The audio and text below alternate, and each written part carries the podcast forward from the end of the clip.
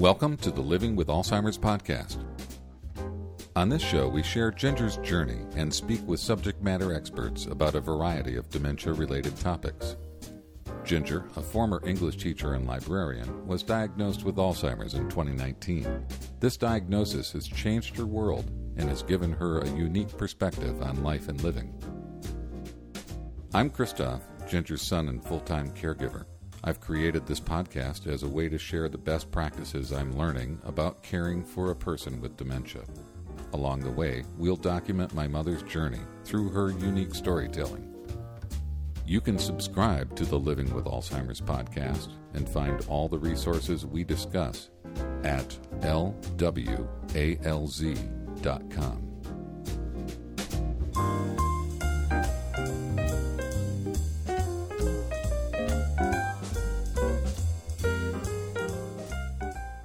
In this episode, I speak with Amanda Leggett, Assistant Research Professor at the University of Michigan, about her research studying caregiving styles that help reduce stress and increase success for caregivers.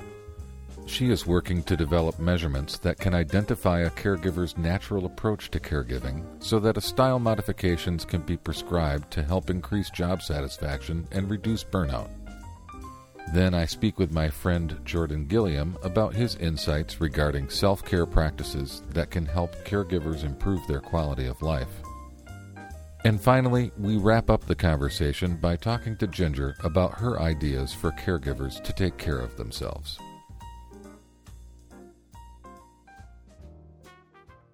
Well, good morning, Amanda. Uh, welcome to Living with Alzheimer's podcast. I appreciate you joining us today. Yeah, it's a real pleasure to be here. Thank you for having me. Yeah, I'm glad that you could join. Um, I looked through your resume of research projects and found it daunting. It went on for pages. yeah. and um, I see that a lot of the research that you have done is related to mental health and aging, and I'm just really curious of all the research topics that are out there. And you, mm-hmm. as a mm-hmm. research professor at University of Michigan, mm-hmm. what um, what made you choose this, uh, you know, particular pursuit of research uh, path? Yeah, so it's a little bit of a long and winding story, as it probably is for many people, um, but it actually goes back to high school. And when I was in high school, uh, it was time to get an actual job and kind of mm. start making a little money outside of school and, and learn um, th- what the working life is like. And other than babysitting, which I had always done, um, so my parents kind of recommended I speak with a lady through our church who worked at a local assisted living facility um, it, about whether there were any job possibilities there.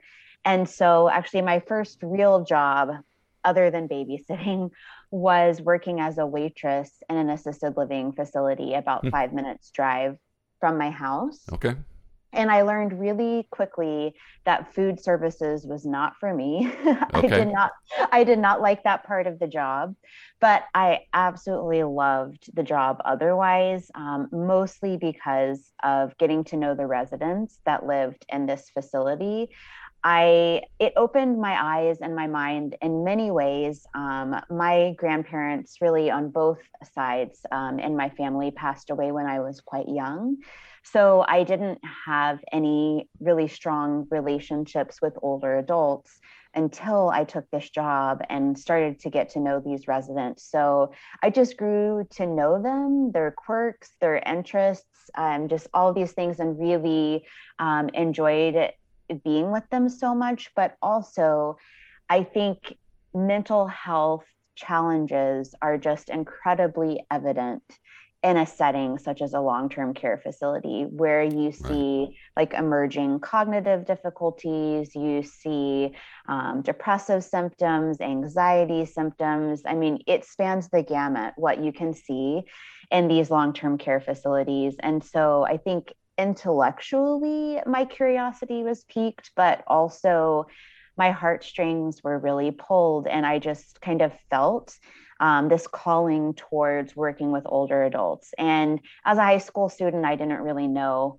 what that meant or what that was going to look like, but I knew I was interested in pursuing a career in aging and I was really interested in some of those mental health challenges that I saw there. So when um, I went to college, I decided to major in psychology because I knew I wanted to study aging. I knew I wanted to be in a helping profession of some sort. So psychology seemed like the right fit for me, and it definitely was. Um, and so that kind of started the path. Um, I was very fortunate in college to work with an academic advisor who was a gerontologist who did aging related work. And she was a huge inspiration for me. And I actually, um, in my junior year of college, got the opportunity also to work with her husband, who was a gerontologist at another university um, in, in Charlotte, where I was in college, um, in a research program for undergraduates. And so that was really my first exposure into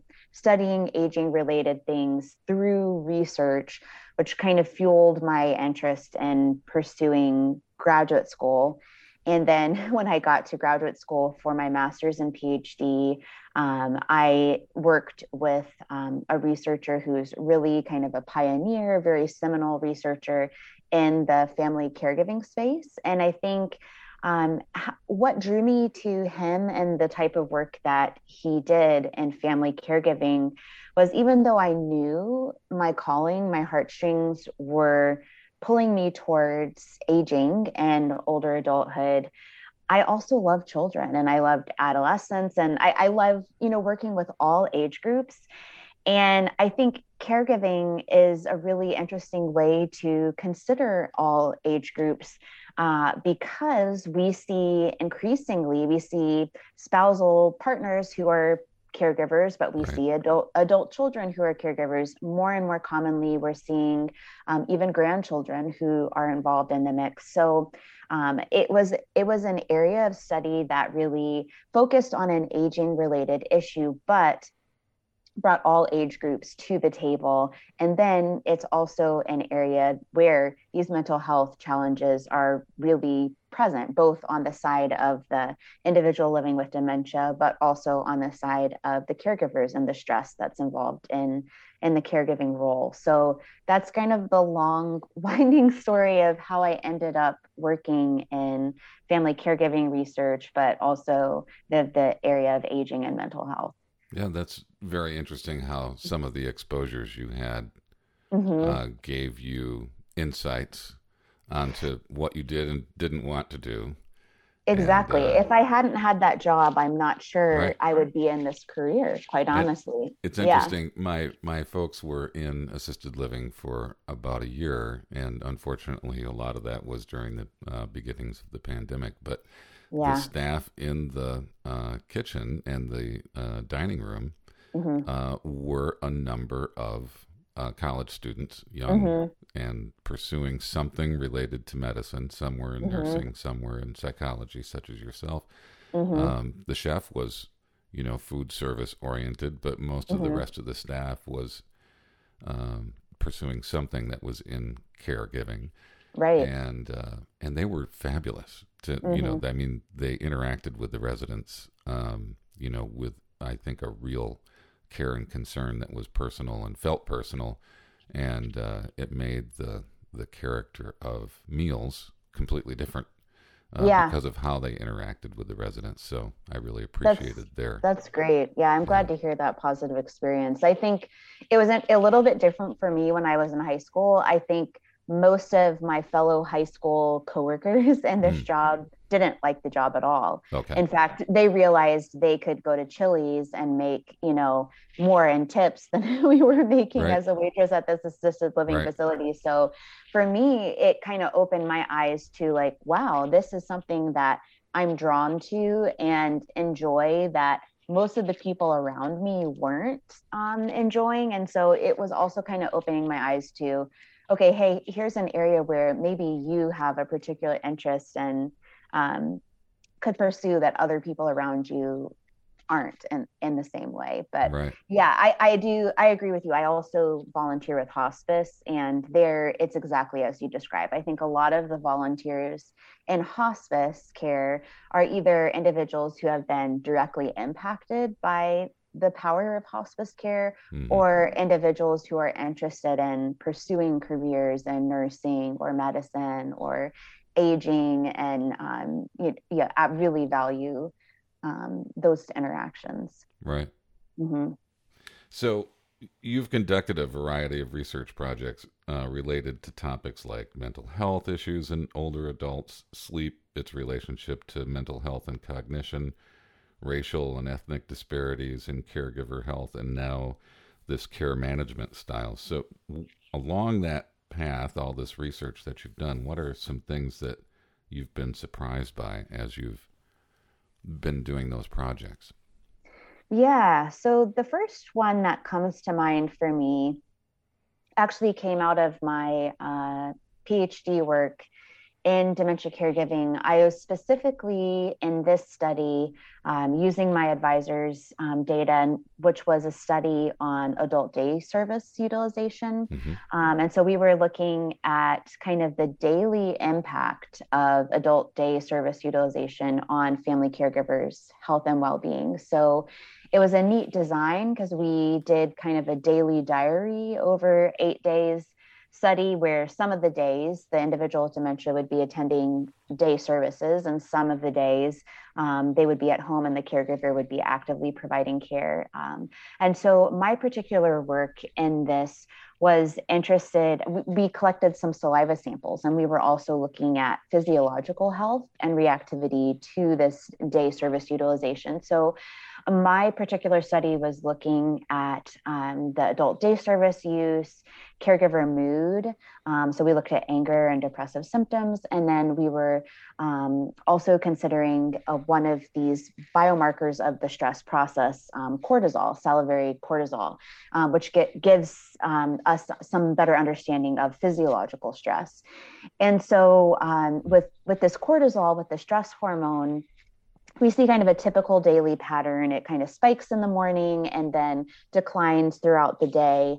Um, but we were seeing some maladaptive patterns in some of our caregivers who had higher um, depressive symptoms. So, for example, um, we were seeing uh, what we would call a blunted pattern, where we weren't seeing that adaptive rise in the morning or decline. We were seeing kind of flat levels across the day, and some of our caregivers suggesting they didn't have that adaptive um, physio- physiological response each morning to face the day. But what was really kind of surprising out of this is because we see this kind of daily or diurnal pattern um, in the stress biomarkers, people often will account for things like sleep um, in their uh, in their statistical models. And so I had done that just um, because of this physiological measure we were studying but then found that sleep was the most predictive thing in the model for our caregivers' depressive mood. So that was a huge surprise for me. I wasn't thinking about sleep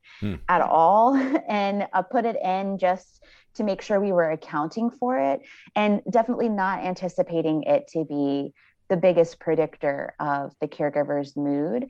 So that was an interesting thing that was totally unexpected, but that really kind of sent me down a path for a while of trying to understand that better and it is a whole area of research, but I think honestly understudied um, and underutilized in in um, gerontological research. This fact that sleep is actually really highly correlated with things like mood, um, and it, one of the words that we use um, in research is kind of bidirectional, meaning like a bad night sleep can lead to worse mood. If you have um, lower like mood, then you're not sleeping as well well. So it's it's cyclical okay. in this sense.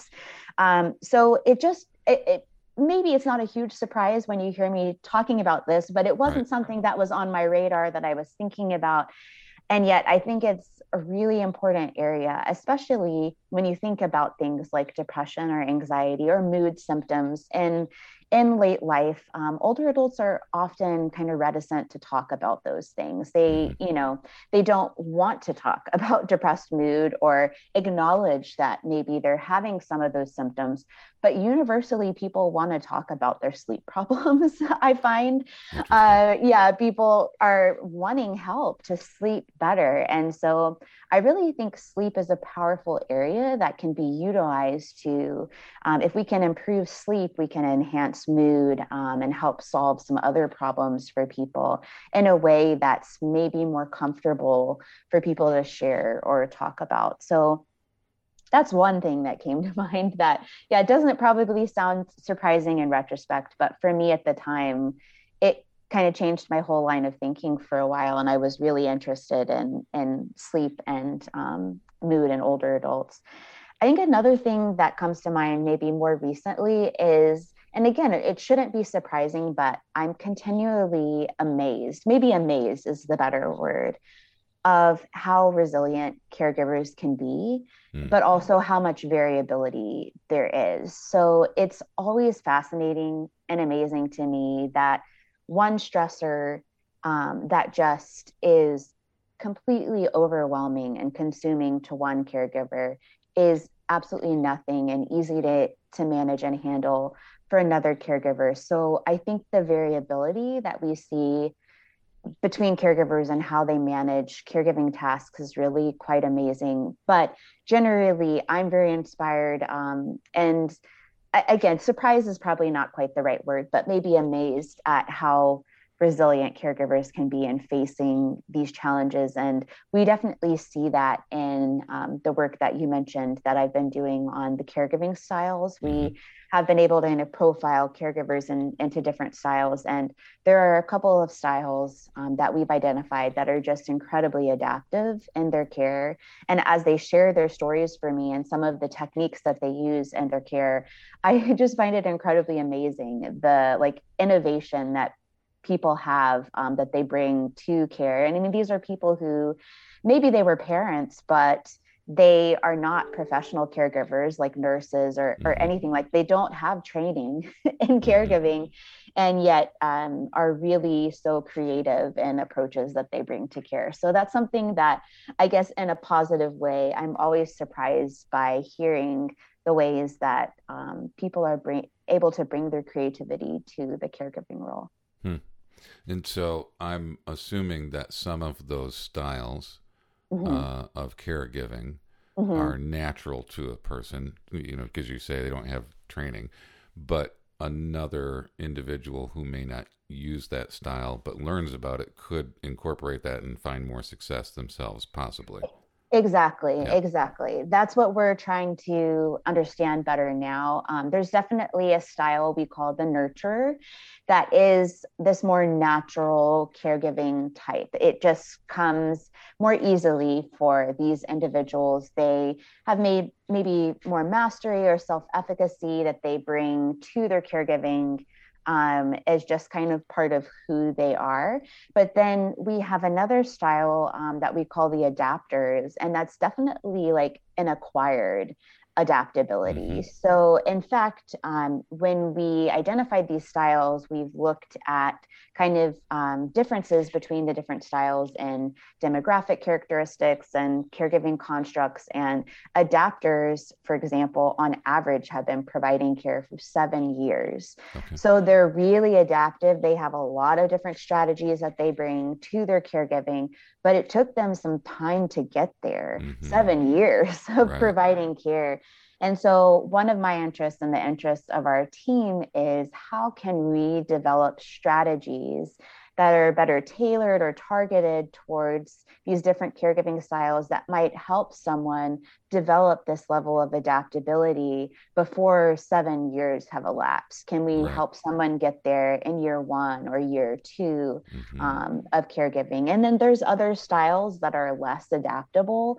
and uh, maybe throwing them right into this behavioral intervention where you're um, skill building and and working on different strategies is maybe not going to be a good initial fit. And so that's one of the goals of our work is kind of taking an understanding of how individuals approach care differently and using that to better tailor target our approaches to help them develop better adaptability kind of over the course of caregiving. Right.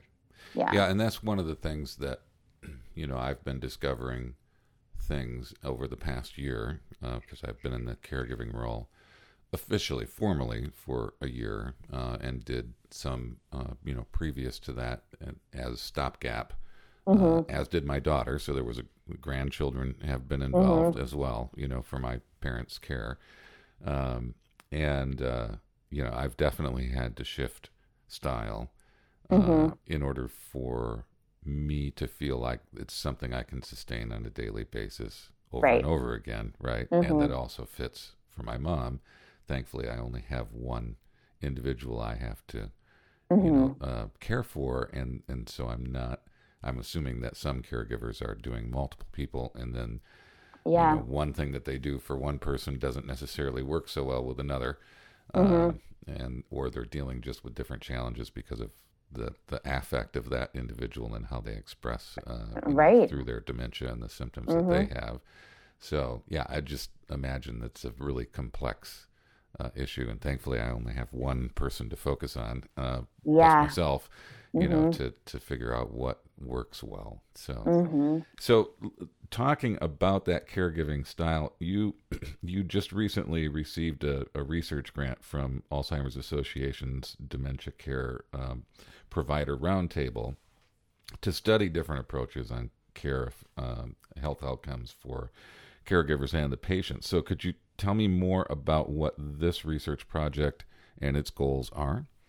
Definitely. Yeah. So this is, um, I'll say, this grant that I recently got from the Alzheimer's Association is kind of a building off of a grant that I'm kind of wrapping up right now. So um, I had a five year grant from the National Institute on Aging. Um, it's called a Career Development Award. So these are um, research grants specifically targeting early career researchers to kind of help build um, your research program and kind of get that off the ground as new faculty. So that's coming to an end for me, sadly, um, this summer. Um, but I've been fortunate to have that funding for five years. And the goal of that work um, is kind of as I was describing before um, to understand and profile these caregiving styles, we take kind of a cognitive behavioral approach. So we're interested in the ways that caregivers are thinking about and understanding caregiving, but also a behavioral approach in terms of what are the strategies they're actively using when they're facing caregiving challenges. Mm-hmm. Um, and we looked at this through open ended interviews, kind of like you and I are doing now, where we would ask caregivers about challenges that they faced in their care and how they approached them. And literally, they would walk us through these stories of a challenge that came up in their caregiving and kind of uh, describe for us why it was challenging, how they handled it, how they responded, what that looked like. Um, but also, we have some what we would call more like quantitative measures or questionnaires or scales where we have people rate, like on a scale of one to five, um, how frequently they use a behavioral strategy or how well they understand dementia and so forth. And so um, we it we call this like a mixed method study where we're doing textual analysis, qualitative analysis, but also quantitative, running like statistical models on mm-hmm. these um, scale questions to really profile these caregiving styles. And in this study, um, we're also interested in can we map these styles on um, to outcomes? So is there a particular style that's at greater risk for caregiver burden or depressive symptoms or sleep um, problems as we were talking about and then mm-hmm. how do these styles kind of change over time so this is what i've been working on for the past five years, and we've been able to identify these styles, like I said, some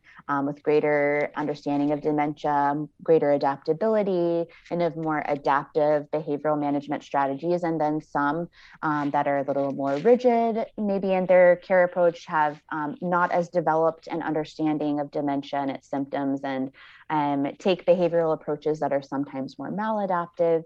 Um, and so we have been mapping these styles on to outcomes. Um, so, for example, um, one of our styles that is more rigid, that uses more critical behavioral management responses, things like placing blame, occasionally yelling, um, crit- criticizing the behavior. Um, this is a style that's associated with more negative outcomes um, for caregivers. I mean, we're also looking at individual with dementia outcomes, but these caregivers themselves are also experiencing greater stress mm. and burden.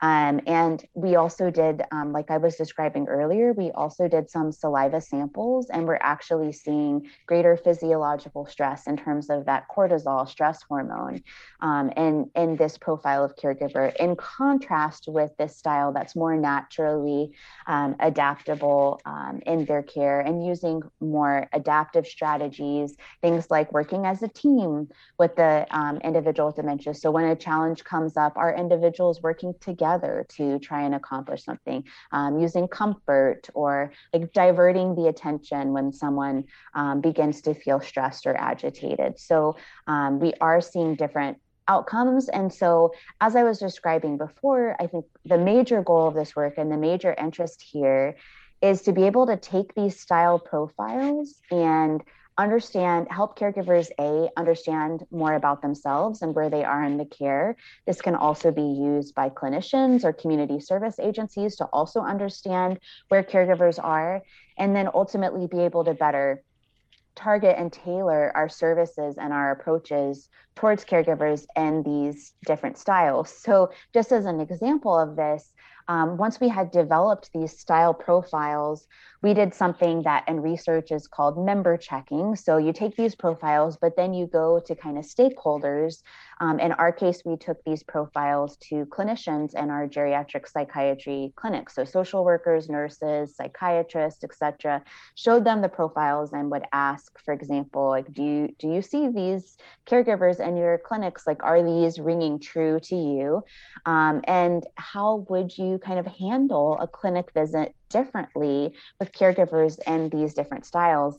And whether people have like names to put to these styles or not, it was really encouraging for us to see that the clinicians recognize these styles and were to some extent already tailoring. Um, so, for example, a social worker I remember said to me, Oh, this is the style that um, is really not successful in a support group. They're just not there yet. So, if they show up in our support group, it's not going to be effective. Or, a, a you know, a nurse would say, Oh, yeah, this is the style I love to dig into behavioral interventions with, and we can really problem solve um, with this group. So, um, all that to say, this is exciting. We are um, really excited about the profiles that we found and the relevance that people are finding in them, and that we're seeing differences in outcomes. And so, really, the next step is can we actually me- measure these styles or assess these styles efficiently okay. because um, i'm using like fancy statistical models like one of the types of model we're using is like machine learning which is like a big data statistical approach that takes a lot of know-how and um, skill and to be able to data. run you need a lot of data. Yeah and so um, that's not going to be good for a clinician maybe um, in a in a patient visit or in a visit with a caregiver to say like let me you know go run this um, statistical model to determine what type of caregiver you are. So um, this grant from the alzheimer's association really grateful for it because um, it is specifically a grant from one of their programs that is funding development of new measures. And so this grant is building on this prior study where we've developed these profiles. And now we're specifically trying to develop a questionnaire that caregivers themselves could take or that clinicians could use with caregivers. Again, community service agencies might use to help kind of you could kind of think of this like if you think of like teenage magazines where there's quizzes and it'll tell mm. you like you're this type or you're this type or you're this type and people always love to take those quizzes or right. at least I, I, remember we did as teenagers yeah. so it's something it's something similar to that where um, people can take a short kind of 20 25 item um, measure and then at the end it will give you a sense of at this moment in time this is the type of caregiving style that you are. And based on this information, we can extend our research to the intervention space, the community service space, et cetera. So there's like lots of utility that we see coming from this type of measure, but um, it takes a lot of work to do the proper procedures and protocol to actually develop um, to develop a measure. I mean, anyone could sit down and write survey questions and make a measure but mm-hmm.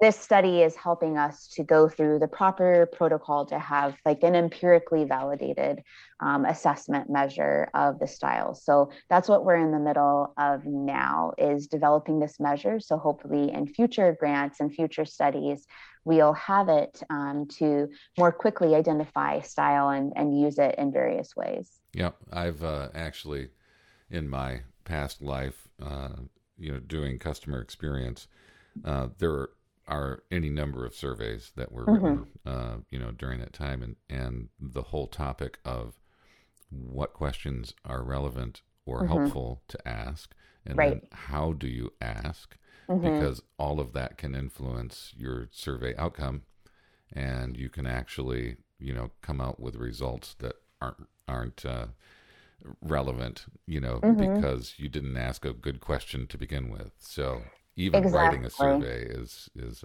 it's hard is, yeah, yeah, it's hard and you need items that will get at the variability between individuals it's like not a good item i mean it could be a very clear item but if everybody responds in the same way it's not helpful because you're not seeing that variability. So that's um, so we're going through the development of item process now, and then the next step will be um, to actually use this um, these items with caregivers and kind of understand their decision making process.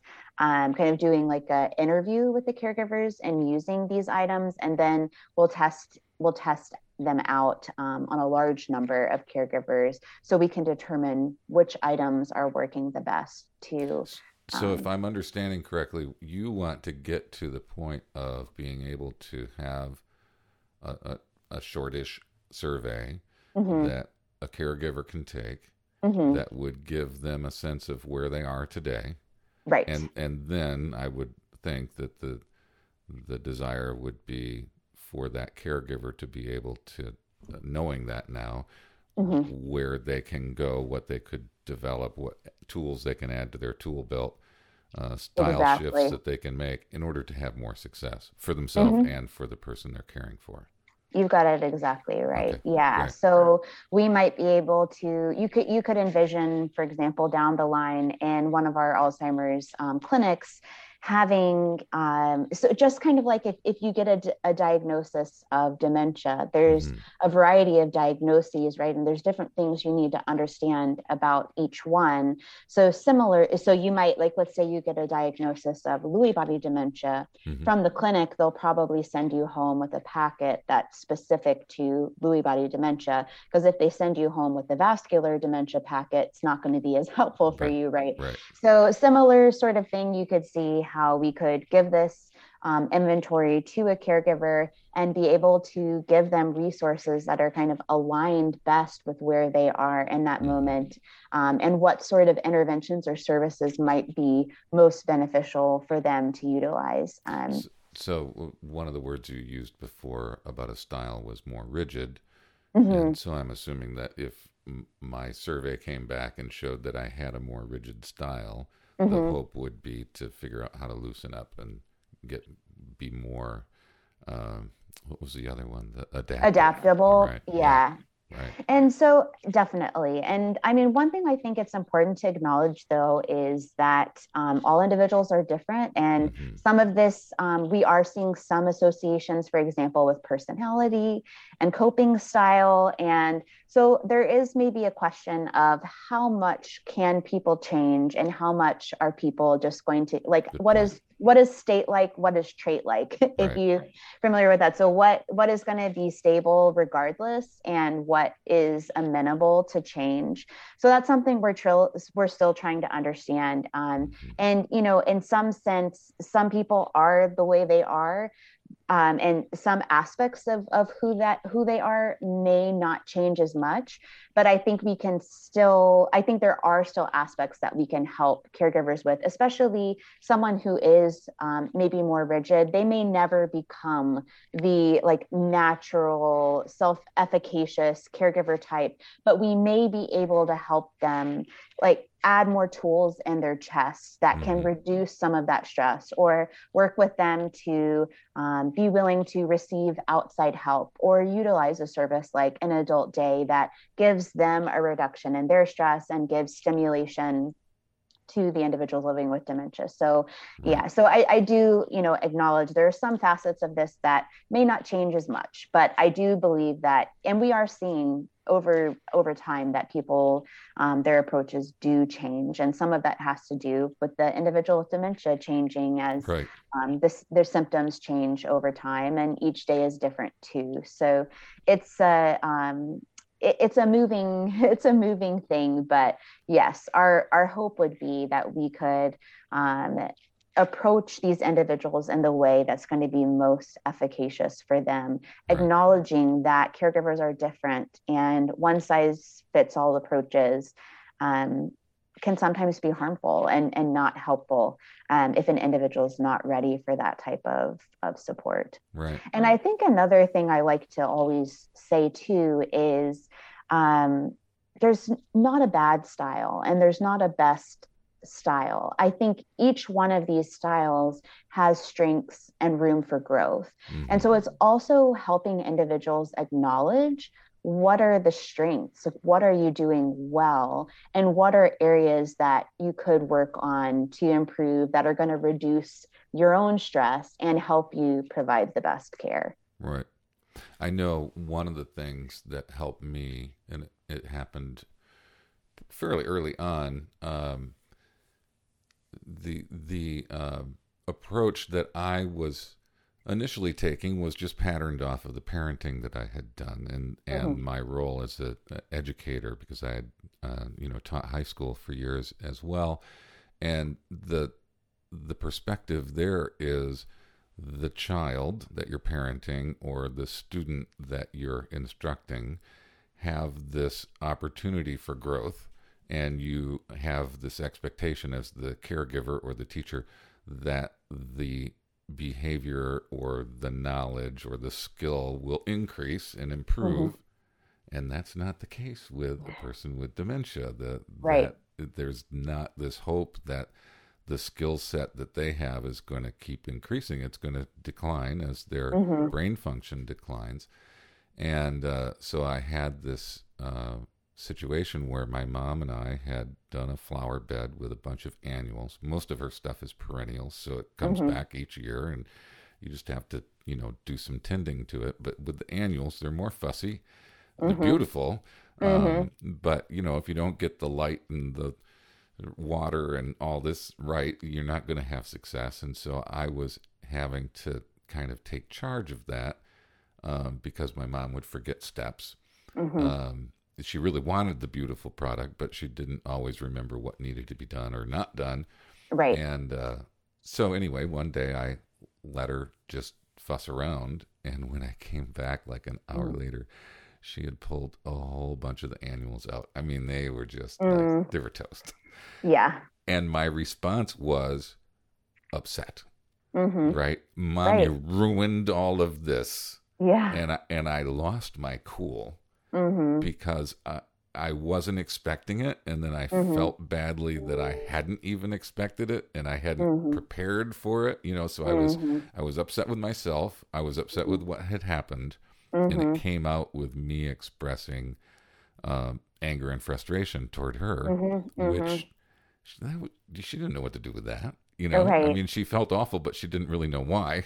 Mm-hmm. but but it was because of what i was expressing to her. And just a simple you know it took me another hour or two to go you know what? This is not the response that helped anyone. It didn't help mm-hmm. me. It didn't help her. And it really didn't have anything to do with something purposeful that she did to you know to make this a bad situation, and so I can just respond differently. Right. And uh, my sister happened to be around at the time, and I was, I was like, Celeste, I'm sorry, I lost my cool. I really didn't need to. It was just flowers. It's not mm-hmm. a big deal. Mm-hmm. And we kind of mm-hmm. laughed about it at that point, and my mom too. And mm-hmm. I, you know, I apologized to her, and we moved on. But I really did have to do this perspective shift. Yeah. From that mindset as a parent or as a teacher to this is a different sort of relationship, you know, mm-hmm. and and my role is different. I'm not trying to get you to be better. Mm-hmm. I'm trying to help you stay engaged and, you know, uh, fulfilled, feel fulfilled. Mm-hmm. And if mm-hmm. it means ripping out a few flowers, then it means ripping out a mm-hmm. few flowers. It's not a big deal. Yeah, that's a beautiful example. Yeah, and I definitely hear that from the caregivers that I work with. it's it's kind of like this initial kind of hump that you have to get over and kind of acknowledging that the reality is shifting in this individual and like the behaviors and the memories and the cognition it, it's changing in ways that are different from you know the ways that we think and and process things. And that can be yeah that can be really di- difficult um, for people to kind of wrap wrap their heads around. But I, yeah your response is natural. I think all of us have that response and it's something that we we learn and we we grow. You know caregiving is a growth growth process just as parenting is but mm-hmm. you're right. It, it's it's different um, in the sense that there is a, a a trend of decline as opposed to um, in the individual dementia as opposed right. to yeah being able to teach and and and learn in the same way as with children right yeah so I, I know that research projects should follow specific protocols mm-hmm. uh, and those protocols will help ensure ethical practices um, that you get relevant results that are respected by the scientific community when you're publishing. So, so what are some of the protocols that you've developed to help ensure that this project is successful? Mm-hmm. Yeah, so this is a huge, a huge thing for researchers. Um, we have, um, well, basically all universities that are involved in research and any organization like a medical center that's involved in research has um, what's called an institutional review board. We call it the IRB for short. And these are boards that are made up of different individuals at the university. Also, I believe there's a community member that's on the board um, that have diverse backgrounds and perspectives that review every single study protocol. So prior to us being able to initiate anything that we do, um, any participant contact, for example, we go through an application process where we submit our whole study protocol um, to this board. And it's actually a lengthy process. They review it very thoroughly. And oftentimes, we as researchers are sent back um, things we need to change or revise before ultimately it gets approved. And I mean, this is as nitty gritty as the size of the font um, of what you're highlighting on your research posters or mm. flyers sometimes right mm-hmm. like we have to make sure that we're not being coercive and like saying $50 and huge font on the right, flyer right. right. like we have to make sure that's not the primary focus um, and so there's just lots of things that they look for to make sure our protocols are ethical um, and one piece of that is um, the informed consent. And so, generally, in a research study that's doing human human subjects work interacting with um, participants, that's not just a survey based um, study. Generally, we go through what's called an informed consent process that highlights um, all the basic overview of the study what are the benefits to the participant what are the potential risks and so that's a big thing that we do is um, review that with our participants prior to entering into any study participation to make sure that our participants um, are clear on what's going to be happening and understand any risks that may be involved. So, this process can look a little bit different, especially when individuals with dementia are included. Um, oftentimes, we might get the actual written consent from a caregiver um, on their behalf, but we still want them to verbally say yes or nod their head to agree to participate, or we won't continue um, because we want to make sure that individuals are agreeing um, to participate in our study. And so, um, how we kind of make sure that these ethical procedures um, happen is every single member of a research team, from the undergraduate student who's just doing a couple hours a week to the lead investigator, go through pretty extensive training um, to on research ethics and, and protocols. So every single member on the team that's going to have any role in the study is going to go through that training. Um, as I said, we discuss the protocol with our participants so they understand what they're getting into and um, always always participation is voluntary. So we let our participants know you know you can end at any time. You can skip over any question you don't feel comfortable answering. But sometimes it's a little hard as a researcher because we right. want our questions answered. But right. yeah um, our participants have the autonomy to to participate in the way that they feel comfortable. Um, and then I think one way that I try to do this in in my studies as well is to have a multidisciplinary team. So I think research is increasingly going in this direction, but it's not always effective to have like an entire team of psychologists or an entire team of mm-hmm. biologists or sociologists or whatever it may be. Different um, people with different training backgrounds bring different perspectives. And I think it's important that these unique perspectives come together in a research team and can bring up maybe different questions or thoughts or ideas that the other researcher maybe wasn't considering. Increasingly, in the grants that I'm putting in, um, uh, so yeah, I'm in a kind of as this one grant is ending, I'm I'm in a kind of grant writing season of trying to bring in more funding to continue this work. And one of the things that we do is also have something like an advisory board where um, maybe a caregiver and an individual with dementia might sit on that advisory board and attend some of our study meetings um, and give us their perspectives. Um, I think I've learned a lot from doing just community presentations where I go out into the community to a senior center or what have you and give a presentation on my work. And I'm always surprised that the questions maybe that the people in the audience have are different from what I thought was most interesting or you know mm-hmm. Im- important. And so I think it's really important that we bring these different voices into the work that we're doing. And I think there's more and more focus on making sure that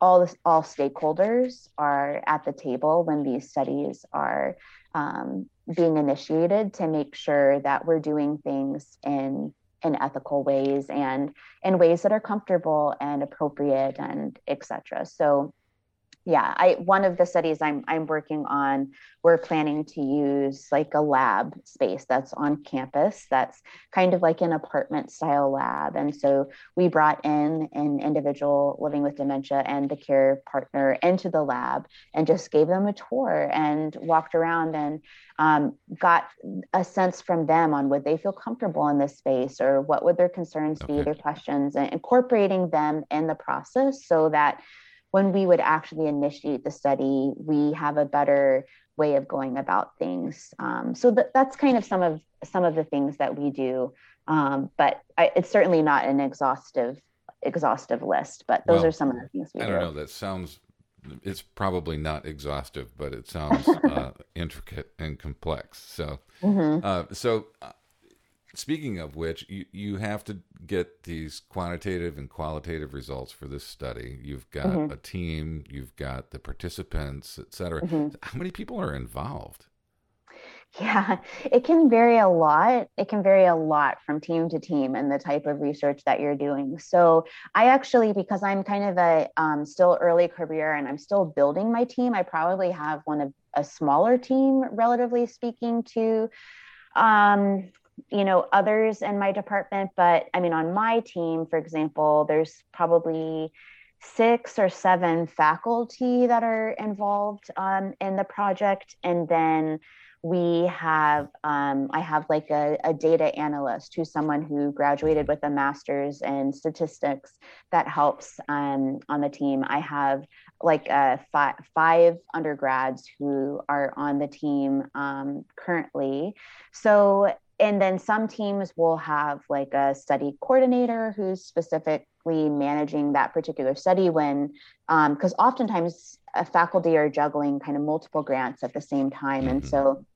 there's different staff that are on each particular project but for me at this point my team is predominantly made up of the faculty who are on the grant um, some some staff and then I mean, at universities, one of our um, missions is to teach students um, research and that process as well. And I love working with students, and I think, you know, our participants do too, generally. So I always have a handful of undergrads any given semester that are part of the team as well.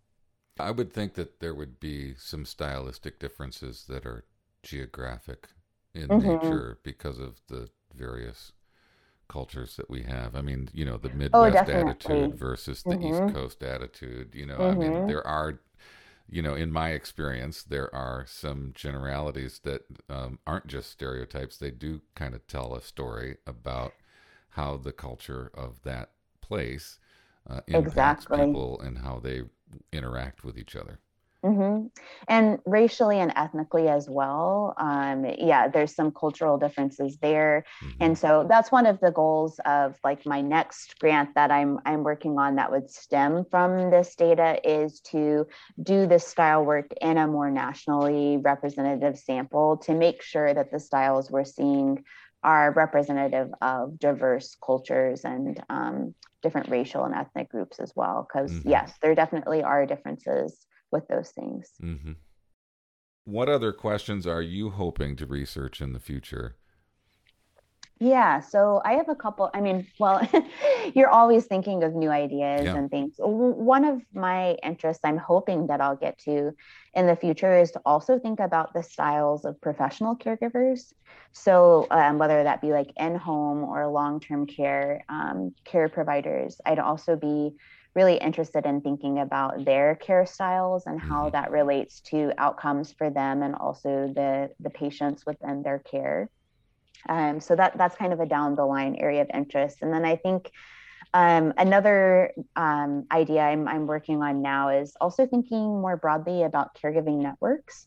So, a lot of studies in um, caregiving research look, and including my own, because it's it's often the easiest thing to do, is to look at the primary the primary caregiver. So we consider that kind of whoever is the person who has primary responsibility for the care of this individual. So oftentimes that's a spouse or an adult child, but it could be another family member or friend, um, depending on the situation. But the reality is that's kind of an artificial way of studying caregiving because most people are not caregiving in isolation. Right. Um, they have a, a, network of people who are assisting in various ways. So I know you mentioned, for example, like a sister, or there might be, um, you know, a, a, grandchild or a, you know a cousin or whoever it may be right. in your network that are assisting in different ways. Um, so some some people take on a variety of responsibilities and care. Some people like their role is they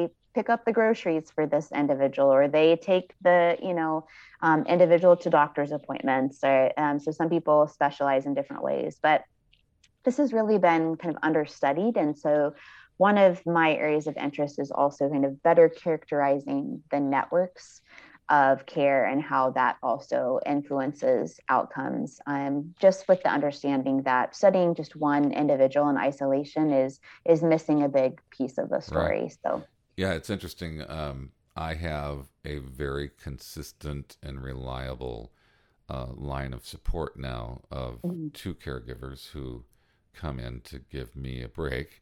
Mm-hmm. And, um, the, you know, when I started as my mom's caregiver, that was hard to coordinate because mm-hmm. I couldn't find people. There was the pandemic was in, in a different oh, stage, yeah. and so that mm-hmm. influenced it. And then it was just people's schedules and you know, uh, and and the availability and the like, and and people would start in a role of caregiving and realize it wasn't for them or you know whatever it was and mm-hmm. uh, so now i have this study on wednesday nights um, i have a person who's studying in, uh, to go into nursing and happens to be a friend of the family and mm.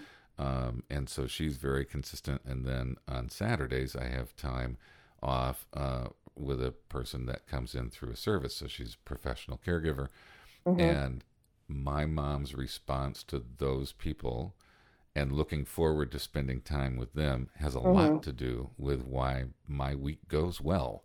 Yeah. not only am I getting time off, but she's getting interactions with these people who actually care about her and right. that she cares about right back. Mm-hmm. And um, that dynamic um, really makes a big difference for her experience week to week. Definitely. Uh, and, and, mine as mm-hmm. her main caregiver. You know, mm-hmm. without them, my experience would be completely different. I'm so grateful Definitely. that kind of consistency mm-hmm. uh, and reliability. Mm-hmm. And I realized because it was so tough up front mm-hmm. that it's not easy to have that come together, you know? So I'm, oh, I'm yeah. certain there's a bunch of caregivers out there who are feeling isolated mm-hmm. and um, and burnt out. Mm-hmm. De- definitely, yeah. I, I, I mean, I'm really glad to hear that you have that support, and I think, I, I hope that it might encourage other caregivers too to maybe be open to um, having someone come in because I think that can be another challenge is this initial fear of of someone else coming in or right. how will the individual with dementia respond and having that routine and having that additional stimulation i completely agree with you can be so positive for people but yeah especially during the pandemic those sorts of setups were completely disrupted for right. people um, totally. and yeah it just made it so challenging and i think even still kind of if you want to say we're emerging out of the pandemic or what i don't know you know we don't really know where we right. are but i even still i think it can be really hard um, i did interviews with caregivers um, during uh, let's see last year, um, 2021, about pandemic caregiving and, and heard that again and again and again from people of how they would be on waiting lists or they would have yep. someone scheduled to come in and then they couldn't come. Yep. And it was just so, so difficult. So, um, really hoping we can get back to some normalcy with those supports being available. Right. I agree. Yeah. And, yeah. and uh, when my, my sister and I did a bunch of research uh, when both of my parents had just been diagnosed with dementia, and we were discussing are we going to provide care for them in their home or are we going to go to an assisted living facility? And we were looking at all the options. And when we talked, that was pre pandemic, when we talked to care agencies that were doing, providing in home care, they were like, oh, yeah, we can have a staff person over there, you know. What you, you need five days a week? What, what do you need?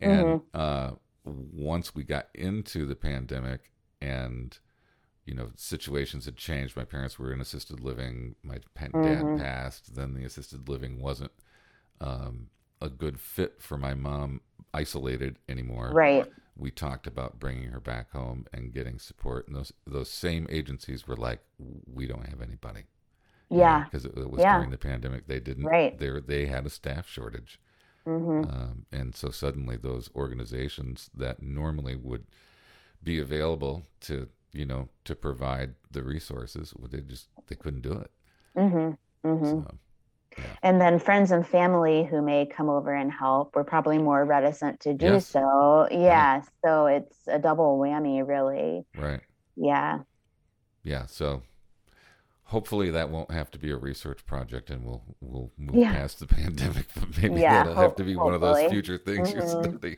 mm-hmm.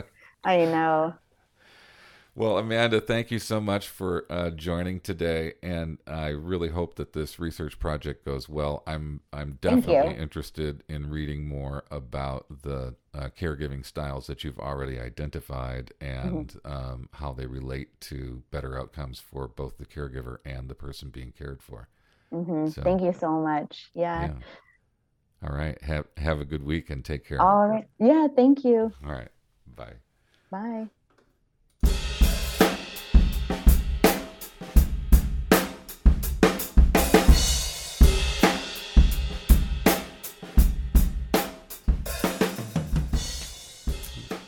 Well, Jordan, welcome back to the Living with Alzheimer's podcast. Glad to be back. Glad to be back. Yeah. Round two. Round two.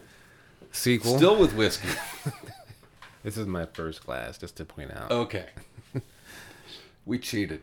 Mm-hmm. One glass of whiskey, two recordings, mm-hmm. and one very uh, curious cat. She's just she's just lonely. Yeah. As long as you don't chew on the cables, socks, then you may stay. Mm-hmm. She's really totally into this, though. It's not the typical way things go here.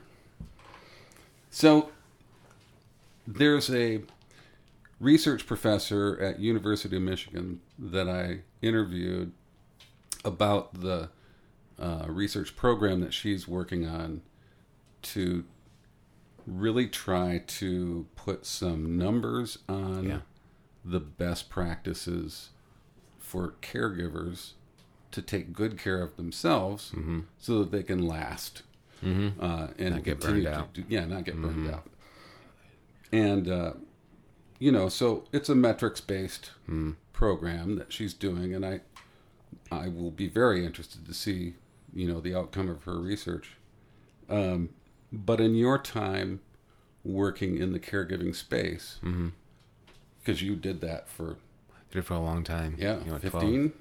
Yeah, I think the total was around 13, 14 years. Okay. And then I ended up going back into healthcare and got my EMT license, and it's it's still the same, the need for self care, and mm-hmm. um, you don't want to get burned out. Right. You don't want to get burned out. So I know mm. for me, I have found in the past year of being my mom's caregiver that I definitely need time to myself to to do the things that mm-hmm. you know bring me some joy and mm-hmm. also recharge my battery. Yeah. And I get some help by getting some time off. So mm-hmm. Wednesday evenings I have a person who comes in for a few hours. And Saturdays I have yeah. a person who comes in for a few hours. Yeah. And I can I can schedule around that. Yeah. You know, and that's great. Yeah. I think some people I think a lot of caregivers don't have that if they're taking care of a family member. Mm-hmm. You know, if they're a professional caregiver, perhaps. Yeah.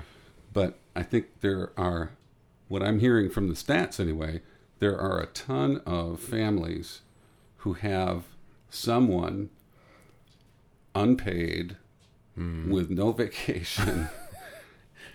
full time, 24 7. Yeah. yeah. Taking care of somebody. And I, I would not be able to survive that. It would not be sustainable for yeah. me. So I'm hoping that uh, families are listening to that and going, hey, Mary or Sally or whoever that is that's yeah. been doing this 24 7, mm. let's make sure she gets a break. Yeah. Because, good Lord, she needs a break. Uh, yeah. But other than that, what else did you do yeah, I mean, to, to, take care of yourself in the midst of all that. A lot to talk about. I feel like when I, um, prior to having kids and being in long term care, I think it was easier to uh, break apart my day. So for me, I was a big reader, I still am, and I did a lot of music. I, I play guitar, and I found ways to just recharge in that way. And I think after I was married and had kids, I think that shifted to um, I needed to talk. Mm. I needed to talk about my day, and mm-hmm. um, and I think even in the last when I took care of a buddy of mine who had dementia, even that was it was.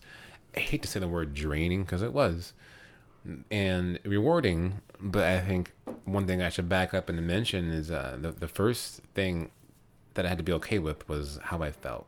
Whatever I, whatever angry or frustrated, confused, sad, whatever pain you brought into the day, it's okay to feel what you're feeling. Mm-hmm. You got to acknowledge that you are a person too, and you know your needs still matter. In fact, I would even argue if you're the caregiver, your needs probably matter even more because if you go down, the whole ship goes down. Right. And so you really have to be, you know, in a place where you can just acknowledge, oh man, I, my what's my heart trying to teach me today, you know, about this moment. And so if you're really tired and burned out, don't ignore that. You know, if you're tired and you're just lonely, don't ignore that. It's it can be lonely taking care of people because mm-hmm. no one, you know. You, I think when I when I think back to long term care, it's a lot of the discussions I had with myself in a way mm-hmm. because you're, you're, you're talking to someone who, who kind of gets it, but that's but that's not what you need. You wouldn't necessarily reach out to someone who has dementia to talk about your day right. every day. Right. You can. It works when you're having small talk in you're working with a, a person who needs you to be there. But you know, let's be honest. At some point, you want another adult who understands your perspective and your life, your family, your whatever you're going through. And so I would, I for me to answer your question, I'm I'm kind of still figuring it out. I'm okay. still figuring it out because I have two kids now, and and you know I'm I'm a single dad, and it's the same thing. It's just trying to figure out, you know, what do I need today? And it's right. it's a daily thing. You don't really ask that on Friday night because you've had all week of hard work and you know getting up at whatever a.m. in the morning, getting it going. Um, so to bring it back to, to long term care, it doesn't change. You, you want to acknowledge what you think or maybe you need. And for me, it was like I want to be heard, I want to be seen, and I need to find ways to be active outside of caregiving. Right. So for me, it was just going to the gym or running or um, reading, but acknowledging it 1st mm-hmm. naming it, and being okay with it. Mm-hmm. I always felt bad about needing to recharge. I still do at times. It's weird. You know, you shouldn't feel guilty for needing to slow down. But yeah. And sorry, then I, you know, sorry for the background oh, the noise. That was socks becoming intolerable in the background. And you were saying serious stuff about how to take care of yourself and being heard. There you go. Right yeah. there. Yeah. You know, and, and my friends who are EMTs and paramedics, they tell you, you know, it's it's you know, you got to eat, and so you you work your shifts based on what your life needs, and it can be hard to find that balance. Mm-hmm. But you but you have to make time. You know, you make time. You can make time for the things you care about. We all can. We just choose to give ourselves you to the thing. You know. I keep coming back though to, and I don't want to rag on it too much, mm-hmm. but in my religious upbringing, yeah, there was a lot of stock put into self-sacrifice. Mm that give this, me give me an example. You know, this is the Lord's work, and we need volunteers. You know that kind of thing. And they would, you know, there was a lot of arm twisting involved, yeah. and people would serve out of guilt. Yeah, and uh, you know, there, and oftentimes, and this happens with almost any organization. You know, there'd be the same half dozen people stepping forward all the time until they yeah. were burnt out. Mm-hmm. Uh, and you know that that is not sustainable either. You've got to give yourself yeah the break and well, if your motivation is religious or maybe it's spiritual or both, I would I would I would just offer this. You know, Jesus would go to a town as the the scroll or Bible would say, and he'd heal people and he would leave, mm-hmm. and not everyone got to see him. Right. Okay, he clearly needed to have a break. You know, and you know, and, and there is mm, conversation about him getting away. Yeah, just I'm out. Right. Peace. I'm out. Well, where are you going? We're not, we're not done here. Well, right. well, I'm done. Yep. What? Yep. And so I have to imagine whether you believe it to be true or not isn't important. I just think what your motivation, what drives you, hopefully that's a healthy place, mm-hmm. whether it's religious or not. I think the bigger question I go back to then is what do you need? What's your motivation? What gets you out of bed in the morning? And then how do you recharge from that thing mm-hmm. you know and and then coming at it from more of a you know uh, a non-religious standpoint mm-hmm. there were times early on when i was doing the caregiving where i would use the word should i should yeah whatever right and that would almost be like i was guilting myself into mm-hmm. doing more than i could do mm-hmm. and thankfully I've been using a counselor. Yeah. You know, I used a counselor. Got I ain't got counseling before I made the decision to do this because I really yeah. didn't want to mess it up, right? Yeah. And so I thought I'm going to have to work with a third party. Yeah. To figure out, am I really cut out for this mm-hmm. long term? Uh, am I the right person yeah. to do it long term? And what mm-hmm. do I need to know about me or prepare for me to do it mm-hmm. properly long term? And so this whole word should came up, and my counselor just said, You need to stop, stop saying that. Man. You need to stop with stop the word shooting on yourself, should. man. Yes, Yeah. and uh, and that's been very helpful. Yeah, it's amazing how many people do that, and I do it too. And I also have a very brilliant. Mm-hmm. You should stop using should. Yeah, he's like, wait, stop shooting yourself. Like, what did you just say?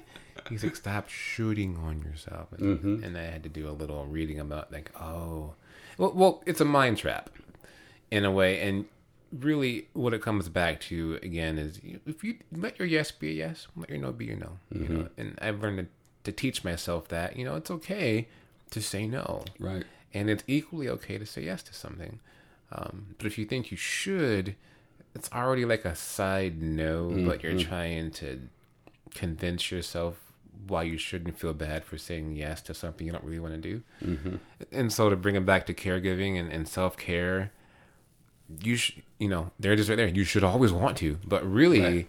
no, you will take care of yourself. Because if you don't, who else is going to do it? Right. whether you're married or single, I mean, at the end of the day, you you still are one of the most important parts of this equation is you and your heart, and you have to acknowledge that you have a purpose, you have say, you have value, you have you have what you need to be successful. And so if your if your life choice is in, in long term care, which it may be, um, then you have some questions to answer, but they're probably something daily. You know, Right. I, I need to do it every day Right. and I have to always ask myself, well, what do I need to do? Like, what's my heart? Today I was supposed to go to work and I didn't. I took a nap. It was the first nap I've had in, oh man, probably like a month. Okay. I went back to bed and then I went to work and then I went home, worked out, and got my kids, and my day started after that. But I knew if I had just pushed through it, I was like, I'm going to pay for it later. Mm-hmm. And I, that's the hard part. It's just, you just, you got to find a way. Yep. You gotta find a way. You gotta make time for yourself, for yourself. And there have been times where Mm-hmm. I've said to my mom, "Hey, I just need a minute." Mm-hmm. Uh, and I don't really mean a minute. Yeah, I an mean hour, like you hour. know, thirty minutes, an hour.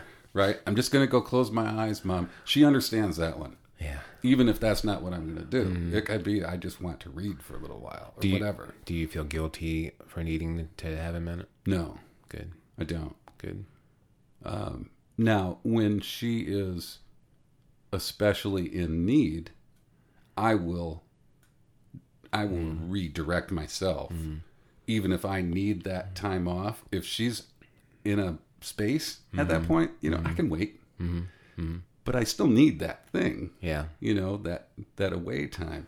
But there are times where her needs will outweigh mine. Yeah. And from a I want to take good care of her standpoint, that's the same kind of thing you would do with your kids. Mm-hmm. Yeah. Right? Yeah. It's like, hey, uh, I'm I'm trying to do something here, but the, you can see that the kid really is in need right now. You're gonna probably shift Yeah. You if you can. You want to be aware. Uh, one thing I have, one thing I will say that for me, I've tried to self care without my phone, without a device, mm. and that's that's because I get sucked into something else real quick. And so that is one of my pet peeves for myself is when I try to do my self care, especially after, um, you know, when I was long term care, we we didn't have smartphones the way we do mm-hmm. now. We had some stuff, but it wasn't what it is now. And I think everything wants your attention, mm-hmm. and that's just not a good break for your brain. Right. And, and again, I feel it. That the tension. It's easy to check the headlines and to well, hold on. You know what am I? I need to. I need to just take a sec to decompress. You know, and that is for me. It's better without having my phone. Um, and so that's one thing I would encourage people to think about is when you when you do self care, what are you using the self care? You know, like, get off Facebook. You know, it'll be there tomorrow. Yeah. It'll be there tonight. It's not going anywhere.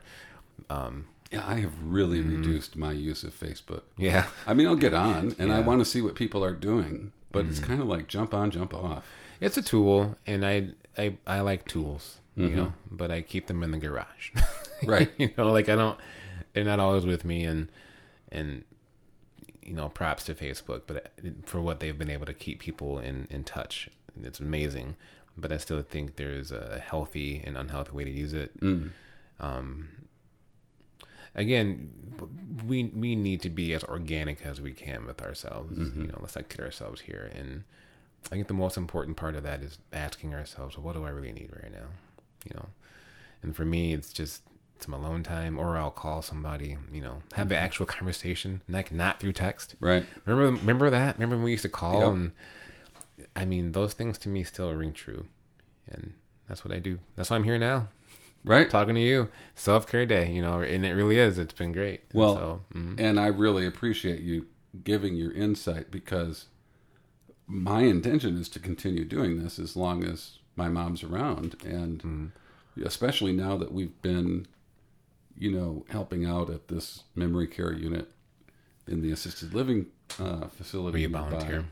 We've mm-hmm. seen some people who are, you know, in their fifteenth year of dementia. Yeah, you know, Man, that's hard to hear that. Yeah.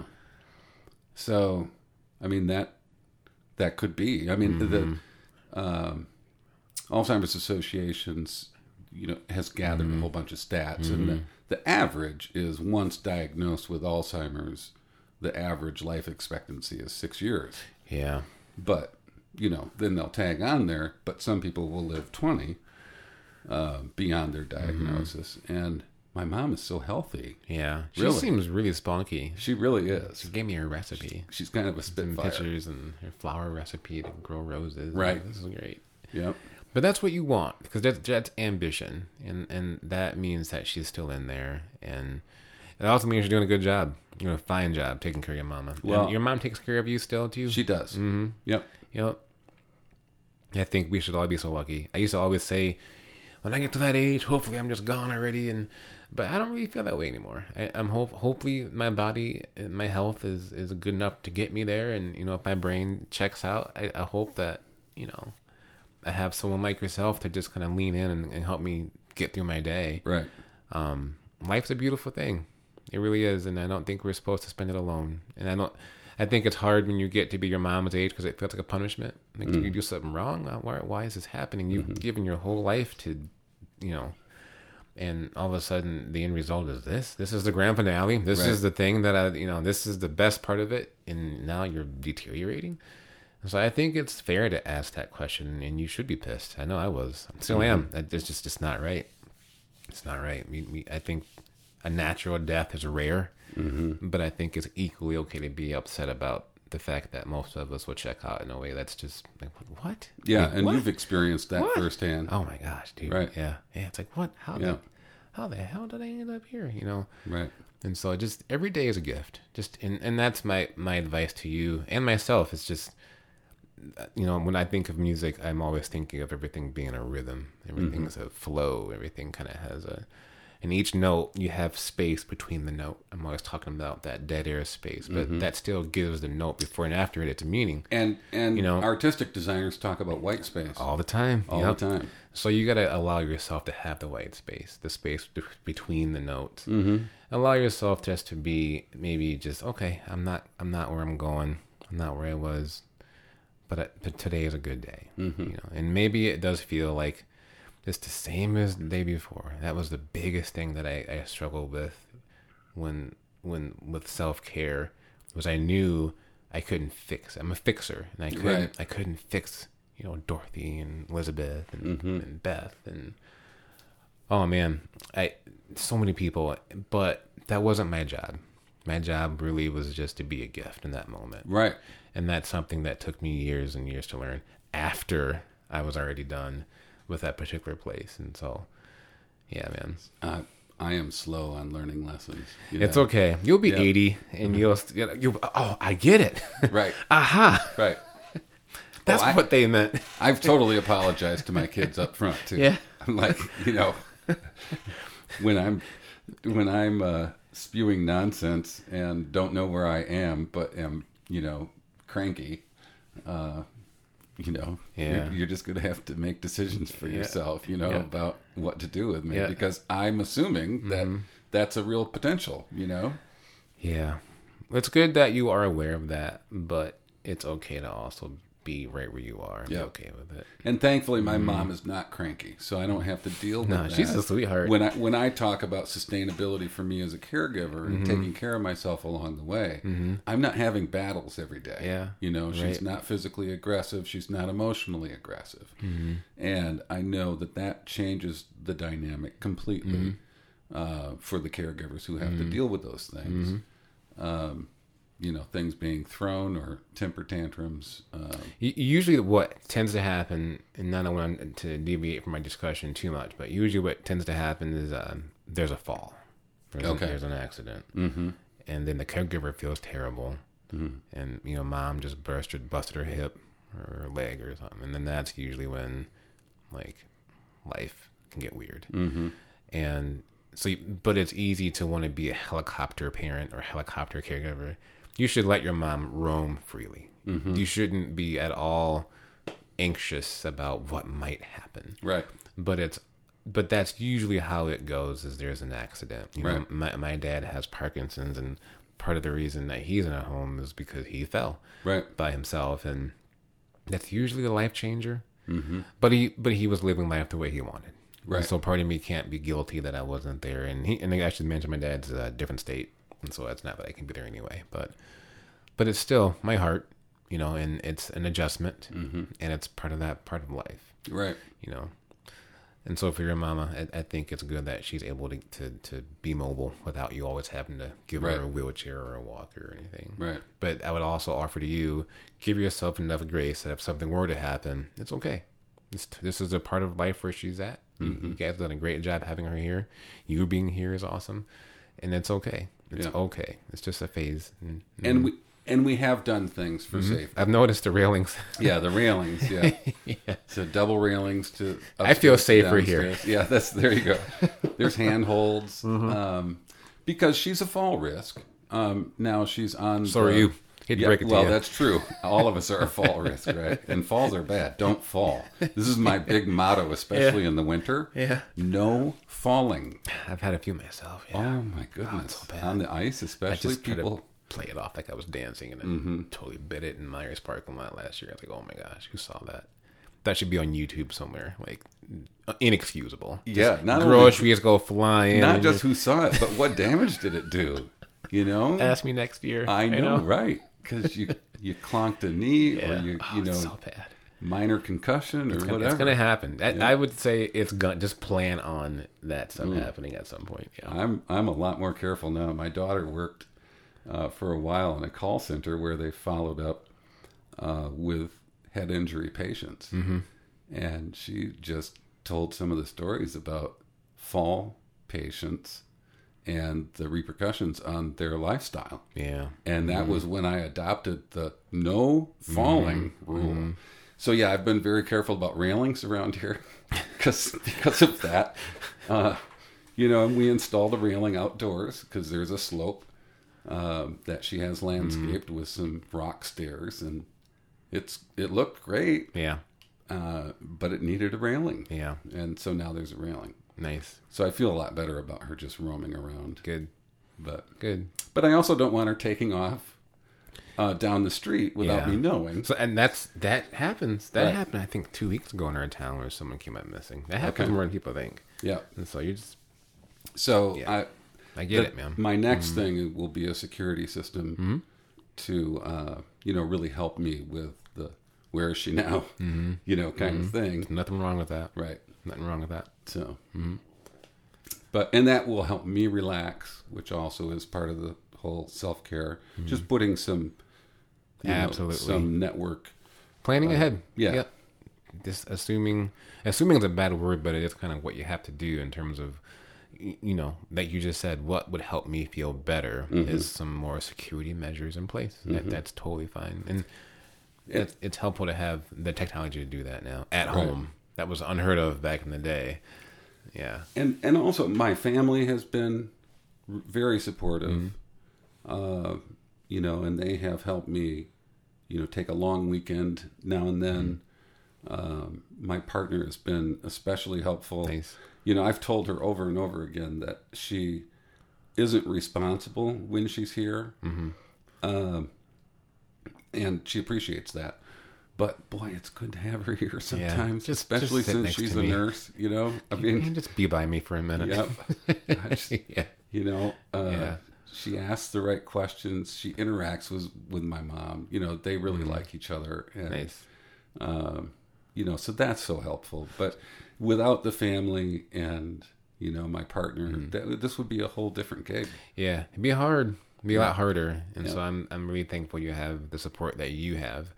I remember reading a book about self care, and I can't think of the author, but I remember the the the big take home for me was people who have caregivers need self care, but they need their self care self care.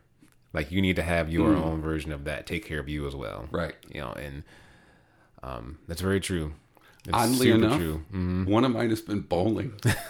I will just go. It's so mindless, you know. I mean, it isn't because I'm like, am I standing in the right spot? Am I, it's it's like golf, you know. You get there's fifty thousand okay. things to think about. Bowling you, is way more fun than golf. Uh, yeah. Say. Oh well. I don't have to chase the ball as much when I'm bowling. It, it comes, comes, back. back. It comes yes. back. Even if it's a gutter ball, it still comes back. I bowled a little. I'm a lefty, and people don't believe me, but there are left-hand balls. Like you, the holes are drilled yeah. different. No one buys it. So you want to know what? I am a right-hander, mm-hmm. lefty. I don't get. I, I have I'm a backup confused. ball. Uh, I spin my ball backwards for a right-hander. Oh, okay. and so I have a ball that's drilled Is that for helpful? a left-hander. It's but, not. It's not helpful. The internet says backup balls are not desirable. Oh, okay. Okay. Yeah. Okay. But I love it. It's unique. Nobody else in mm-hmm. the league that I've played in does a backup ball. Interesting. Uh, there's a lot of two-handed stuff now that's I've seen that. with the high spin rates and all that. Yeah, that's crazy to it, me. It is. It's fun to watch. But yeah, I have worked on my backup ball mm-hmm. instead of like everybody wants me to correct it. Do you want to? Do you want to change to a regular right hand? And I'm like, no, I like my backup ball. Nice. And so I'm just working on perfecting it. But honestly, to go bowl for a couple three hours just by myself in a lane mm-hmm. and just work on it, mm-hmm. it's totally helpful for my self care. Mm-hmm. It's like I get to take my brain off of everything else, and then I feel refreshed at the end. Yeah, my arm is sore, but you know. I I play guitar and I am a lefty, except for guitar. That's a play righty. Okay, know? and so it's interesting that, in some way, it's good because most left-hand guitars cost more. Mm. And there's just not as many in circulation. You Jimi Hendrix and flip it over. The upside down fender. Yeah. It's a lot of work. Yeah. You have to still change the strings and the nut and the I'll True. just I'll just stick to being right-handed. Okay. My teacher was always like, "You sure you don't want to just play bass or play it the other way?" And um, they always felt natural to, to play it like a right-handed person. Mm-hmm. Um, the little golfing I did do is I'm a bit ambidextrous, where okay. it feels the same. And then baseball, same. It's always kind of confusing for me. Every, okay. Each way felt about equally odd. Interesting. Um, bowling is definitely a hard left. Um, basketball was a hard left. Football was a not, I don't know. I I didn't get the ball in football. I just tackled people. Okay. So. well, there you go. You don't have to be right or left-handed for that. Just get to the quarterback. Yeah, that's right. that was my job. You just had to be fast. Yep. Yep. Fun. Huh. That's interesting. But yeah, so even some of these hobby mm-hmm. things are, you know, and for some people that's knitting. I had a neighbor who is a plumber. Mm-hmm. Uh, not that's wrong. Um, HVAC. Okay. So air conditioning, heating, and it's grunt work. And most of the guys that are in the HVAC space are hardcore man. They're men, men. Yeah. And he's taking his breaks knitting in the truck. Wow. And he he got all kinds of crap from his workmates for knitting until he started handing them things for their mm. kids and their wives and all that kind of stuff and then all of a sudden it caught on and, and a few other guys person started knitting with him yeah but the deal was is that was how he relaxed mm. and i you know i find the crocheting and knitting yeah. that kind of thing more tedious it's mm. probably because i'm no good um, at it, you know. But um, you know, I thought that was great. I can. knit. He's busting a stereotype I, I, and chilling out for himself. You know? I can so. I like my big thing. Not to get man, I'm sorry to your listeners. Uh, planting flowers. Yeah, I plant. I love to go buy flowers. If I've had a bad day, I'll come home with a new plant. I think I have, I have, I have maybe fifteen different plants in my house now. Mm. a couple bad days in there, but uh, but uh, I love to just something about just being in the dirt mm-hmm. of the earth, getting just just dirty, and um, you know, underneath your nails and all, just in it, and so. It's it's been it's been real great, and this is something I discovered about myself during like the COVID. I think my second round of COVID, I realized there's got to be something other than music and reading and yeah, and, and plants are it. Yeah, I just figured flowers and plants. That's great. Yeah, yeah. yeah. Well, it's nurturing something, right? I like living things around and, me, and there's some yeah. payoff to that. Mm-hmm. So my mom's my mom's uh, family are Toonstra, okay, Dutch, mm-hmm. and uh, I found out recently because I never asked. I was doing some genealogy stuff and finally started thinking, what do these names actually mean? Well, Toonstra means near the garden. Mm, I didn't know that. Yeah, and and so I figured it's the like, Dutch last name. Oh, maybe that's why I like gardening. Yeah, you know, but but I don't like vegetable gardening. Well, that's a whole new craft. That's well, but you got to eat that. There's squirrels and rabbits. yeah, there's a whole and, new craft. And then you have to worry about them or get upset about mm. them. I just like the flowers. Yeah, yeah. Mm. So yeah, right on, man. Come, maybe I'll take your mom out to, plant some flowers. Yeah, I was gonna say, let me take your mom out to Horrocks. It's a town, a spot yep. in my town where they have a bunch of really great food that you can buy and take home, or you can go and eat there. But they also have a crazy flower selection. The floral, okay. the, it's, it's it's amazing. I have not done it's the a, Horrocks it's a happy experience zone. yet. It's a it's a bit much. Okay. It's, but it's a good bit much. Okay. You'll be overwhelmed, but in a good way. Cool. Yeah. Well, Jordan, thanks again for joining and talking about self care. Mm-hmm. Uh, I, if if you have any more tidbits, please talk to me after. Yeah, because we'll go into I'm it. planning on doing this for a while, and I'm going to need help. Yeah, we all do, man. I yeah. got you. All right, I got you. I'll be back. Thanks, friend. Yeah, my pleasure. Appreciate it. Mm-hmm. All right. Yep.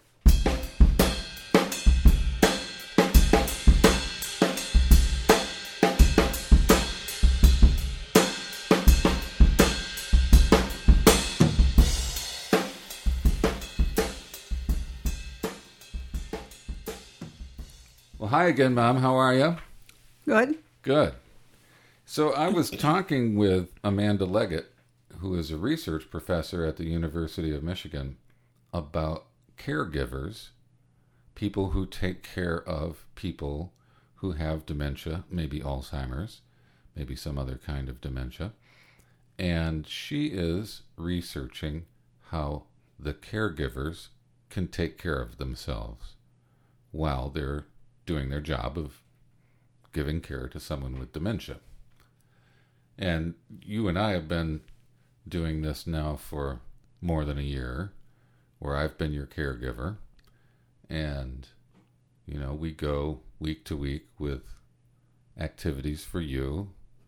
And I try and keep your calendar straight and keep you fed and on schedule for sleeping and all that kind of stuff. But I also have to take care of myself, right? And so I've been doing some things that I think are helpful for me to stay in good health physically and emotionally. And I wondered how you felt about some of those things. So, for instance, one of the things we do together is yoga, right? And that's good for you, but it's also good for me because I get some of the same benefit, right? The breathing, relaxing, working on a little bit of muscle tone. We don't do real strenuous yoga, but it does help. Mm-hmm. And that seems to be good for you also. Yeah, I've enjoyed it. Yeah. What else do you think caregivers should be doing for themselves to stay well, you know, when we go volunteer at assisted living, we're working in the memory care units, and those staff that are there work with those people all week long. What do you think they could do to take good care of themselves while they're doing their jobs? I don't think I know enough of the details of their their work to speak openly about what they're doing. Mm-hmm. the one day we had, was it horses? Yeah.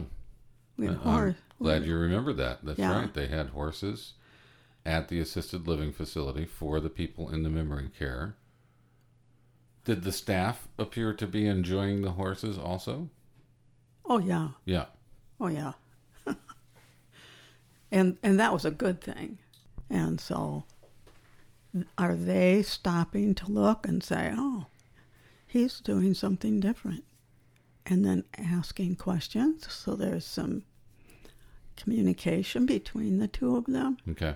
That'd be great. So in that case, staff helping each other out could be a useful thing.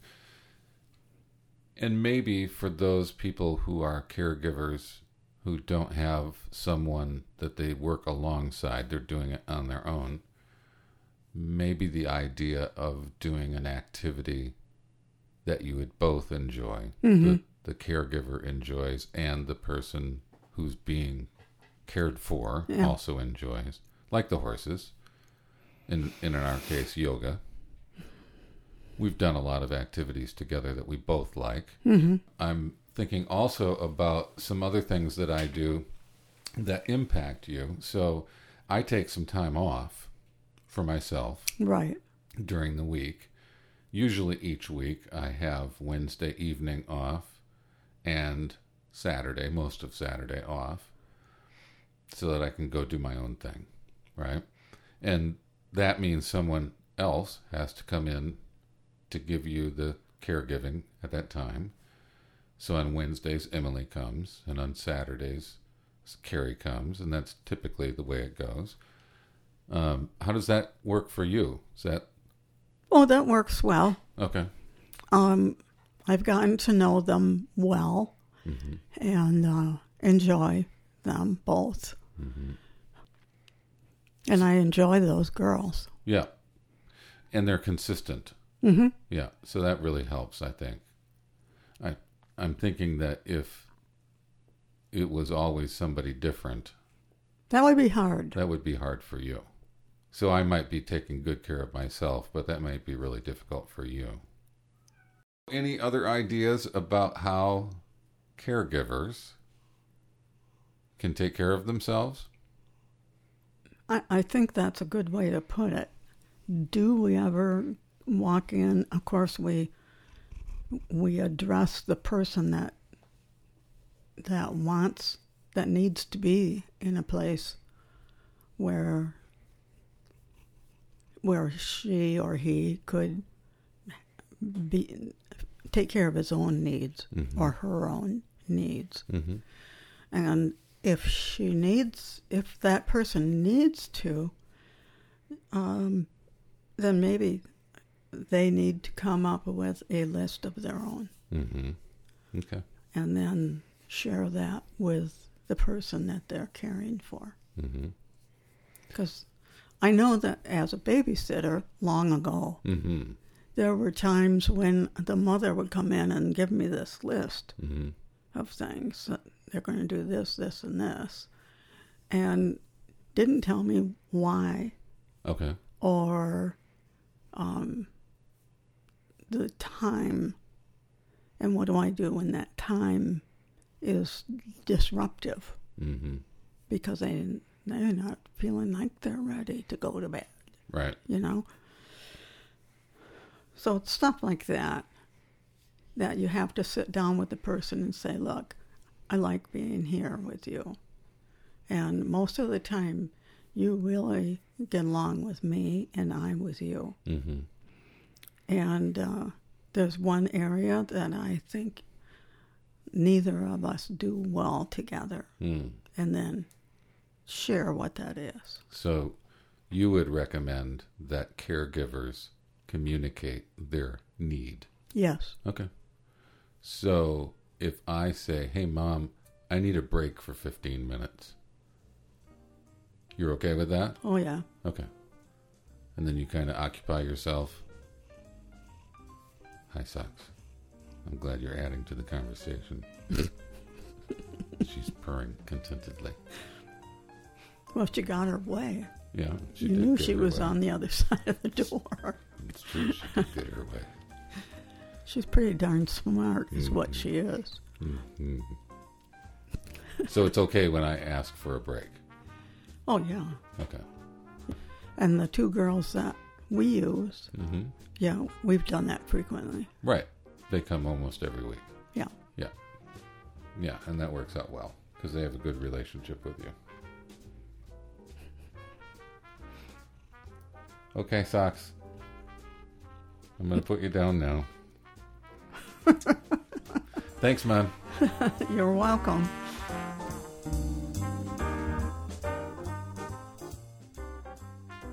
Thank you for listening to this episode of Living with Alzheimer's.